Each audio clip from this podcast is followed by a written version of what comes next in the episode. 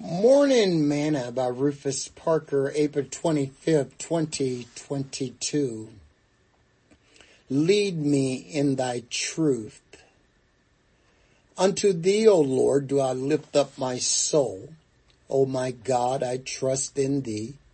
Let me not be ashamed. Let not mine enemies triumph over me.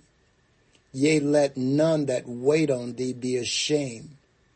Let them be ashamed which transgress without cause. Show me thy ways, O Lord. Teach me thy paths. Lead me in thy truth and teach me, for thou art the God of my salvation. On thee do I wait all the day.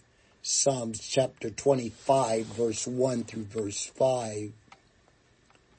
Today's morsel there is nothing like reading through your Bible. What many may not understand is that when you are reading your Bible, you are being led by and walking with God in His truth. Jesus said, howbeit when he, the spirit of truth is come, he will guide you into all truth. John 16, 13.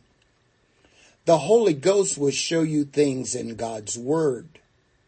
When you read and obey God's word, he opens your understanding so you can determine right from wrong.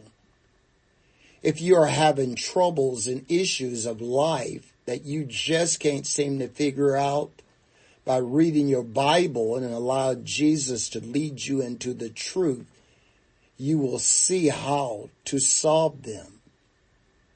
And you shall know the truth and the truth shall make you free, Jesus said. John chapter 8 verse 32. Sing this song today. He leadeth me, he leadeth me by his own hand. He leadeth me.